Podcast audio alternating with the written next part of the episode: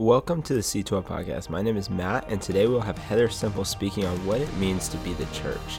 As many of you may know, this is Heather's last message as our C12 pastor, and she will be pursuing where God is leading her next. We hope you are encouraged and guided by today's message. All right, all right, C12. Go ahead and grab your seat back. Hey, how y'all doing? Are y'all doing okay? How many of you had finals this week? You still have finals end of the year or something? Yeah. Okay, well, I'm going to introduce you to somebody. If you don't, uh, I'm trying to fix my mic pack. Um, some of you know him, some of you don't, but you've heard me talk a lot about him. But I figure since a lot of you don't know him, and you probably won't see him again since this is my last night. Uh, is that you, Bubba? um, uh, that's my husband who I talk about all the time, right in the back. Isn't it cute? I know. Yeah. Bubba calls me baby. You should know that. I feel like we should confess that. it was, it's fun.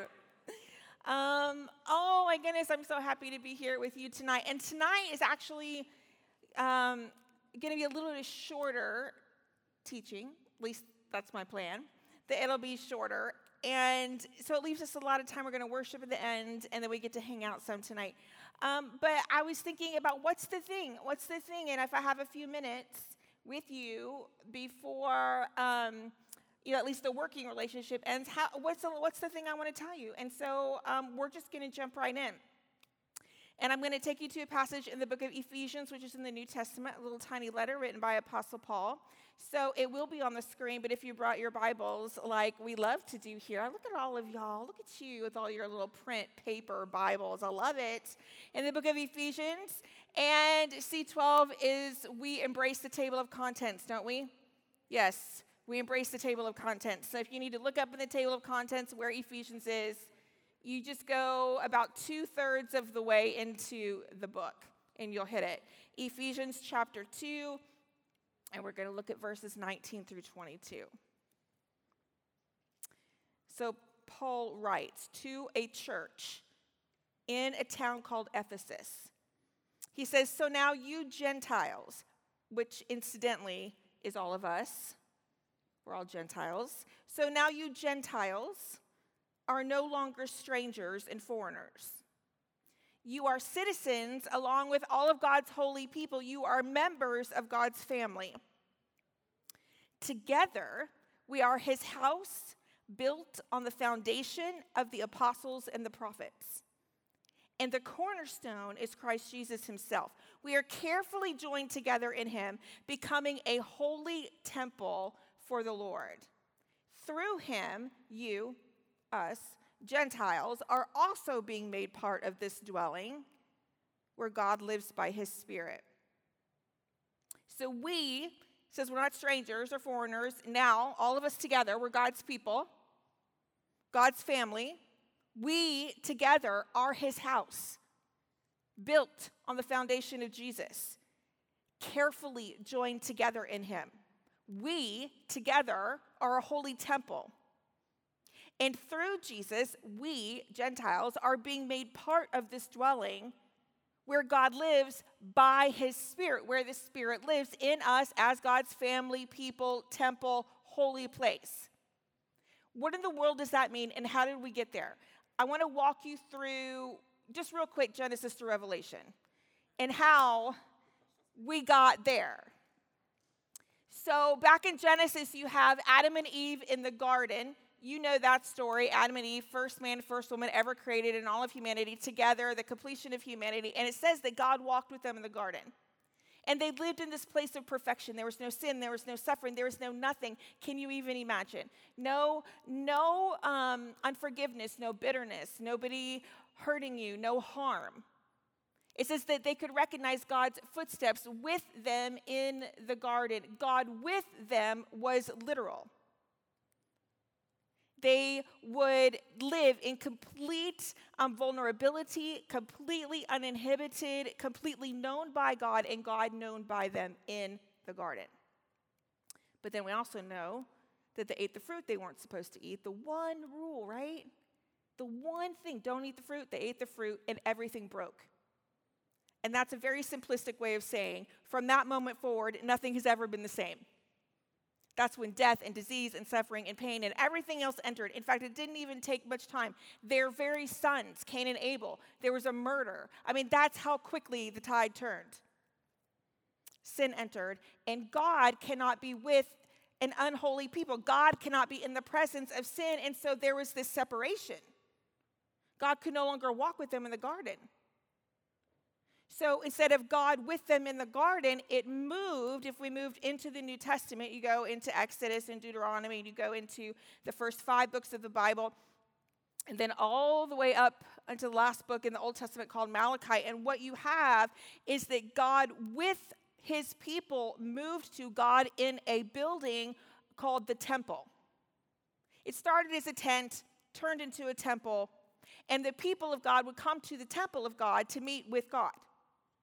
And there were all of these things you had to do and all of these rules you had to follow, and there had to be a priest, and the priest was sort of this person between you and God, and only the priest could really go and be with God inside of a little tiny place. There's the temple, and then there's like a little tiny place in the temple called the Holy of Holies, and the priest could go in with God, and the priest would then come out and tell the people what God's. I mean, all kinds of things. There was in the temple God with the people.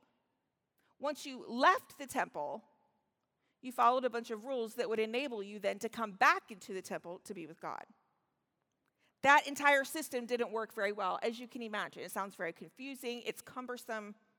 Nobody could manage. If we couldn't follow one rule in the garden, for sure, we're not going to follow 613 rules, which is what existed in the law of the Old Testament.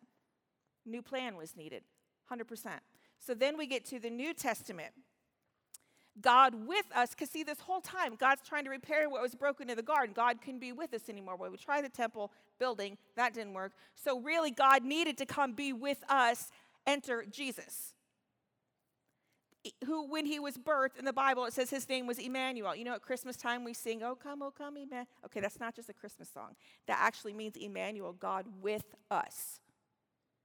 Jesus was with the people. This was the answer.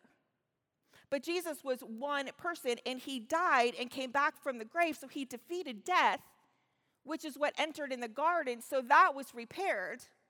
The bridge was built. We could now be in the presence of God once again because what Jesus did was atone for our sins, therefore making us holy. He took our punishment, He paid our debt. He did all of that for you and for me for God's creation so that God could walk with us through this life in the garden again.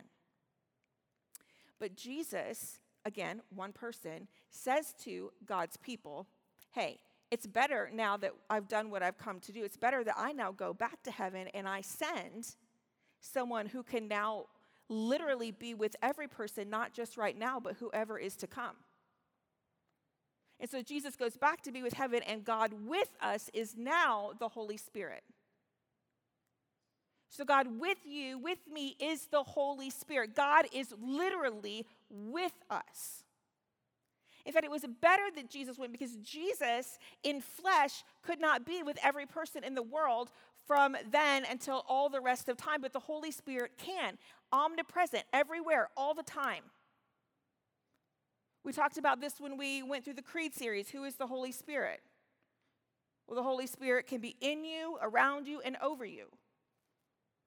All the time. If you are a believer, if you are a Christian, you can be filled with the Holy Spirit. If you're not a Christian, the Holy Spirit is still with you, inviting you to become one. God is with us. God moved from the garden to the temple, Jesus, and now he's with you. Why am I telling you this? Why is this a big deal? This was the radical thing that Jesus did. This was the scandalous thing. This is why everyone in that day wanted him dead. This is why they crucified him because they thought the temple was the be all end all and they were in control of the temple and they could make the temple the way they wanted it to be and they could decide who came in the temple and who went out of the temple and who was okay with God and who wasn't okay with God. And Jesus said, Guess what? It's not working. The temple is no longer where you go to be with God. You can be with God anywhere because now God came and is with you, in you, around you, and over you. And all the leaders of the temple just didn't like it. They had to relinquish control, they had to relinquish their preferences, they had to relinquish their power. The church moved from the garden to the temple, imparted and established by Jesus to you. You, me, like, we are the temple of the Holy Spirit. We are where God dwells. That passage says we are citizens of God's holy people, members of his family. It says we are his house. We are his house, built on a foundation of the apostles and the prophets, people who came before us. Jesus is the cornerstone. We are a holy temple. We have been made part of this dwelling where God lives by his spirit. It was absolutely radical. And the temple moved from a building where you worship to your body where you live out your worship every day.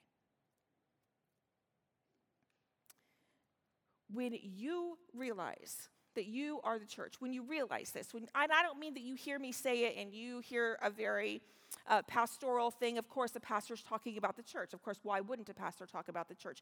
When you can get past that and you can really absorb it and be open to receiving what God might have you hear in this, what you understand then is how that story of God with you can play out. So in Acts chapter 3, after Jesus is returned to heaven and the Holy Spirit is, is now with the people, uh, John and Peter, two of the disciples, we've talked about them before, are walking to the temple one day to pray. The story's in Acts chapter 3. I'm just going to tell it to you. They're walking to the temple to pray one day. They prayed every day at 3, and they were walking there to be about God's business, to pray. But they got interrupted because as they were walking, they happened to look over at this big gate called the gate called Beautiful and there was a man, a lame man, unable to walk, laying by the gate. And he was there every day because there was a pool there. And when the waters would stir, whoever got into the waters first would be healed. And so every day he had people carry him there by the gate, beautiful, where there were these pools, in hopes that he could be in the pool and become healed. Never happened, year after year after year after year. So, on this particular day, when Peter and John are walking to the temple at 3 o'clock to go pray, they happen to see this man who was at the gate every day. Why on this particular day they decided to stop? I don't know. It doesn't tell us. All we know is they looked over, saw him, and looked right. It says they looked right in his eyes. This man sees them look at him. He calls them over and he says to them, this man laying on the mat who can't walk, he says, Hey, I need, can you, do you have money? He's begging for money, hoping for some food, thinking that's all he'll get and that's all that he needs. And that's what will satisfy his problem for that day. Peter and John say, Well, actually, we don't have any money. Y'all should know the disciples were poor, real poor. So they had no money, no change. And they said, We don't have change, but what we do have, we'll give you. And I'm sure the man in a moment thought, Well, this, what is this? Like, you don't, you don't have what I need. What can you possibly give me? The passage tells us they reached down, grabbed a hold of his right arm, specifically says his right arm, and said, Get up. Get up and walk.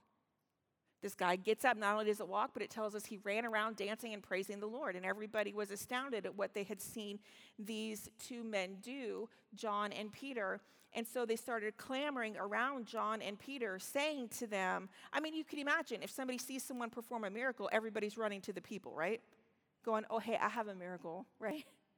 Hey, I got a little something, something I'd like you to do. So they're clamoring around John and Peter, and John and Peter say to them this phrase Why did you think this was us?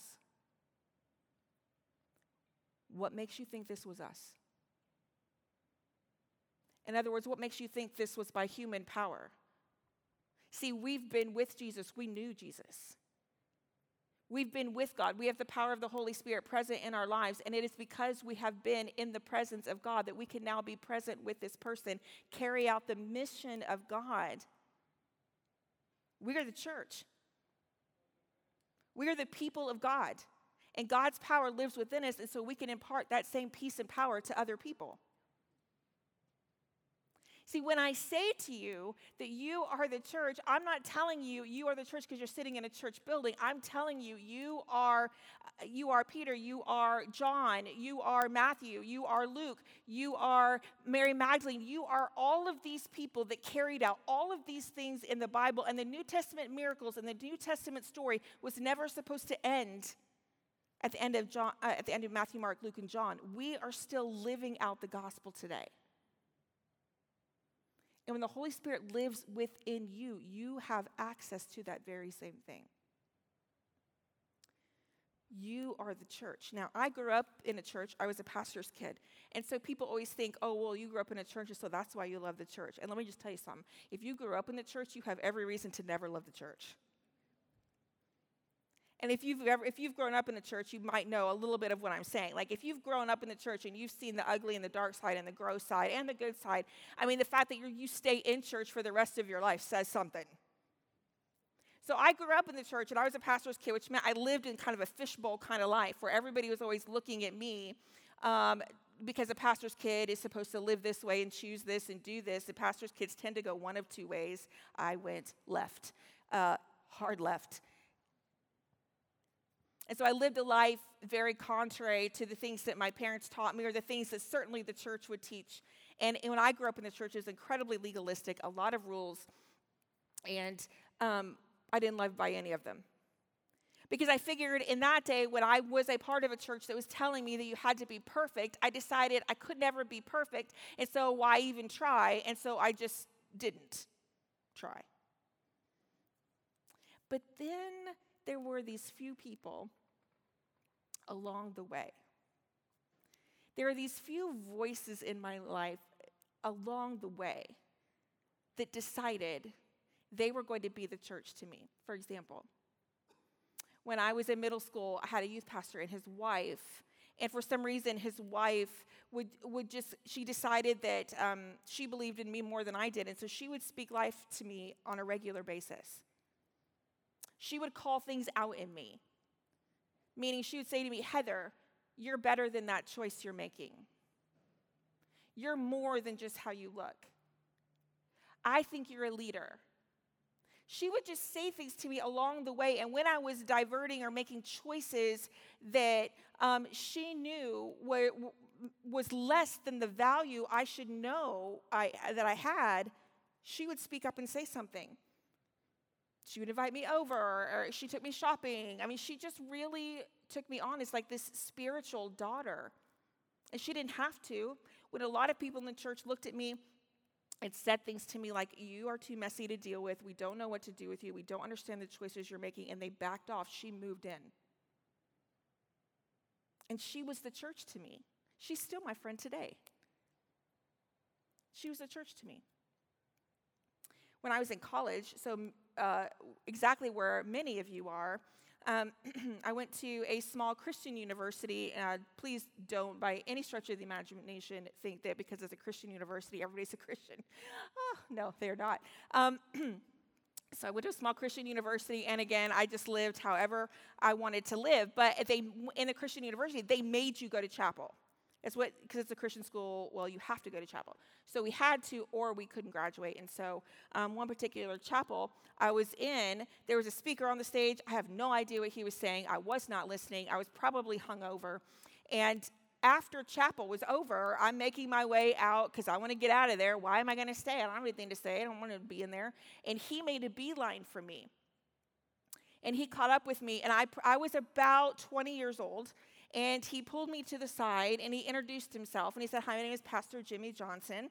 And uh, what is your name? I said, My name is Heather. He said, uh, The Lord wants me to tell you something. The Lord wants me to tell you that you are Peter and you are going to help build his church. And I said, Huh? Like, I, I don't, hmm, what? Yeah. I, I he said, My sense is that you are lost and you don't know where you're going in your life, but I'm telling you that God has placed the name Peter over your life and you are going to be part of leading his church one day. Now, I wish I could tell you that I left that room that day and went, oh, wow, I deeply received this truth. And now my life is going to be completely changed, and I'm going to go live in alignment with this prophetic word that this man has said to me. And I did not. Uh, it would be years until I did, but once I gave my life fully and completely to the Lord and desired to do what He wanted me to do, I remembered that day. I remembered that day many times. I remember I remember that day a lot. I still choose to remember that day. When things get confusing and, and, and I'm not sure and I start to question and God reminds me, but don't you remember? See, that man that day didn't have to do that. He didn't have to take time out, but he came and found me and chose to be the church to me that day. He chose to go out of his way, like, like John and Peter did that day, to see me over there laying there and to walk over. He chose that day to do the very same thing. Years later, after Jeff and I were married and we were and I was a teacher, um, Jeff was a student pastor at the church that we were a part of, and I was a volunteer. And I was just so wrestling with my career and what I was supposed to be doing with my life, not understanding why I was so unfulfilled.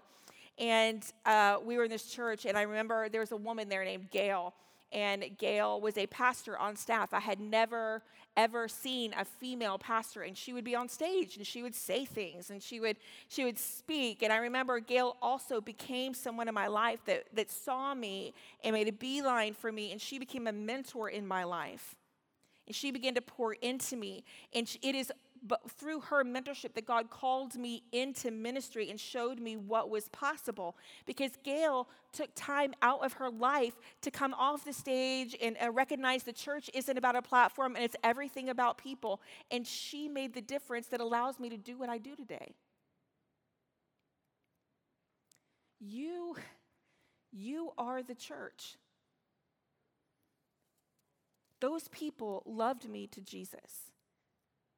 You are the church, the tent, the temple. You are the church of today and tomorrow. And I don't, I don't know if you've noticed, and I, I don't know if you're paying attention. I think some of you are because we have conversations, but in the last year, the world has changed. And I don't know that it'll ever go back. I don't think it will ever go back to what it was. I think we're finding a new way forward. And guess who is going to be the generation that decides the new way forward? It's going to be you. Now, there are older generations that are telling you what the way forward is, but they won't be the way forward unless you respond to it. So, what you respond to and what you decide is really going to be what moves things forward. And what will you decide? Because the world wants you to become cynical.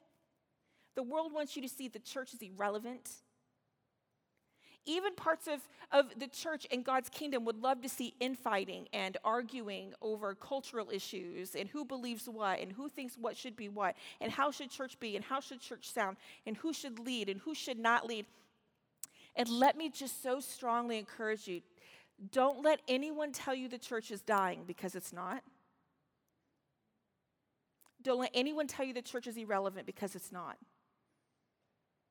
Don't let anyone tell you that the church is in exile or on the fringe of society because it's not.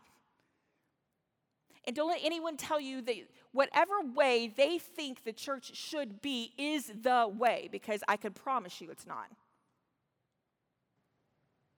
No one's preferences get to override God's purposes. Not a single person's, not mine, not you.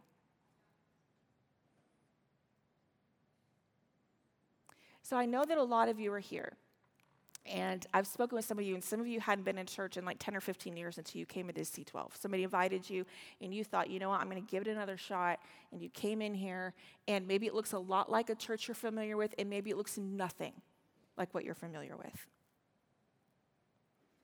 I know some of your stories, and you've come in here and you were hurt or burned, and you felt wounded in a church, and so you walked away from it, and you're here just trying to give it another shot, trying to decide what you think about this thing.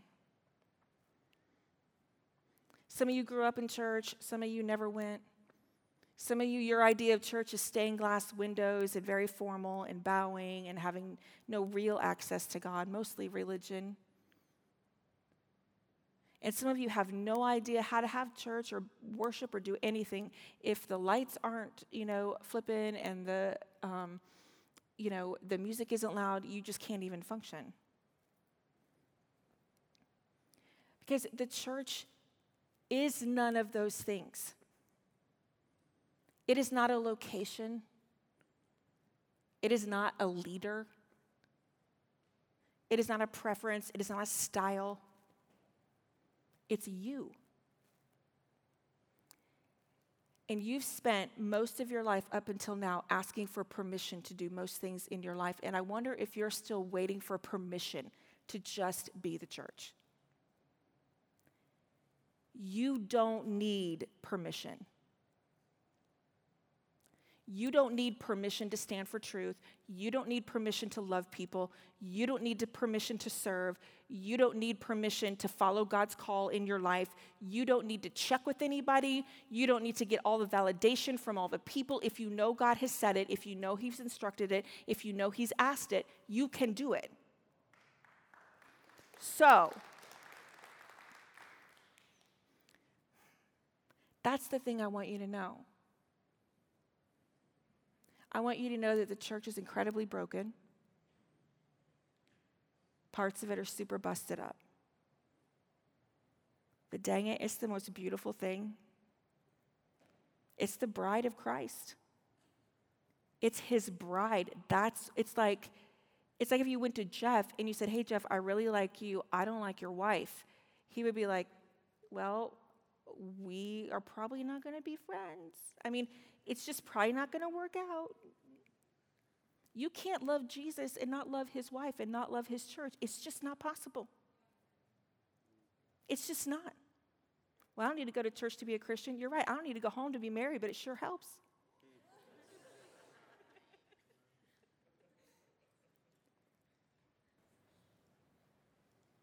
I'm telling you, you don't need permission to be the church. Stop waiting for it. Well, nobody's asked me. Well, why should they? You have gifts and you have talents and you have a calling and you have a destiny. You can be the church in a, in a cubicle. You can be the church um, in a classroom. You can be the church in the lobby of this building. You can be the church sitting in your seat right now. You can be the church in every conversation and everything you go into. You can do that. We come together because there's power in it and there's peace in it, and there's rejuvenation and refueling in it.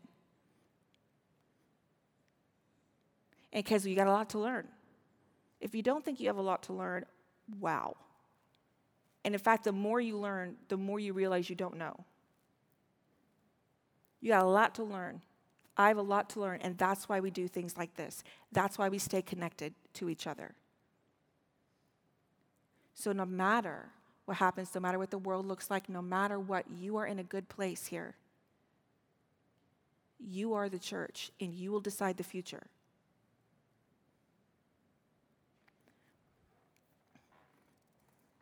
Twelve Stone is an extraordinary church. In fact, when people say, well, what kind of church should I look for? I say, well, are people getting saved? Is the Holy Spirit uh, on the sidelines or is it saturating the place? Is truth spoken and is grace given? All four of those happen here salvation, Holy Spirit, truth, and grace. You're in a really great place. With tremendous leadership. And the transition team that is, that is now going to be leading C12 is just off the chart. Amazing. So, my invitation to you, and the band, you can come on up wherever you are. The invitation to you is to love the bride of Christ because you love Christ. To lean into it, to lead in it, to be it, to absorb the reality that it went from the garden to the tent and temple to Jesus to you, and that is a mantle to carry. And Heavenly Father, I pray for these men and women, these sons and daughters of yours that you love so much. You love so much. And Lord, so many of them trying to decide what it is you have for them in their future and what is it you have for them in their life, Lord. And I just pray that you would so deeply tether them to the church. That you would, that you would give them the courage to go against the grain and to throw their anchor down into the depths of the Christian community of the church that they're part of here. I pray for just a spirit of bravery and courage and confidence, a rooted identity.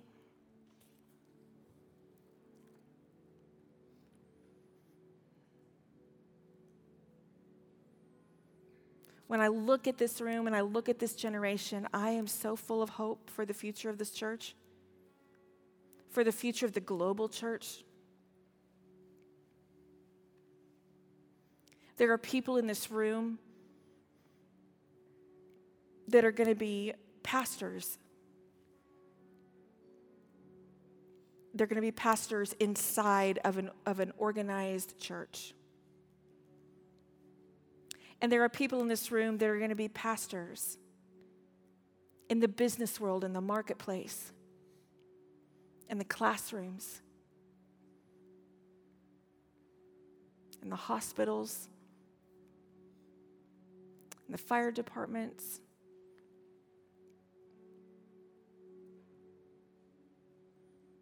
And Lord, I pray that you would breathe your favor upon them. That you would just place your hand over their life and that they would never, ever, ever forget that you are with them and that you love them so much.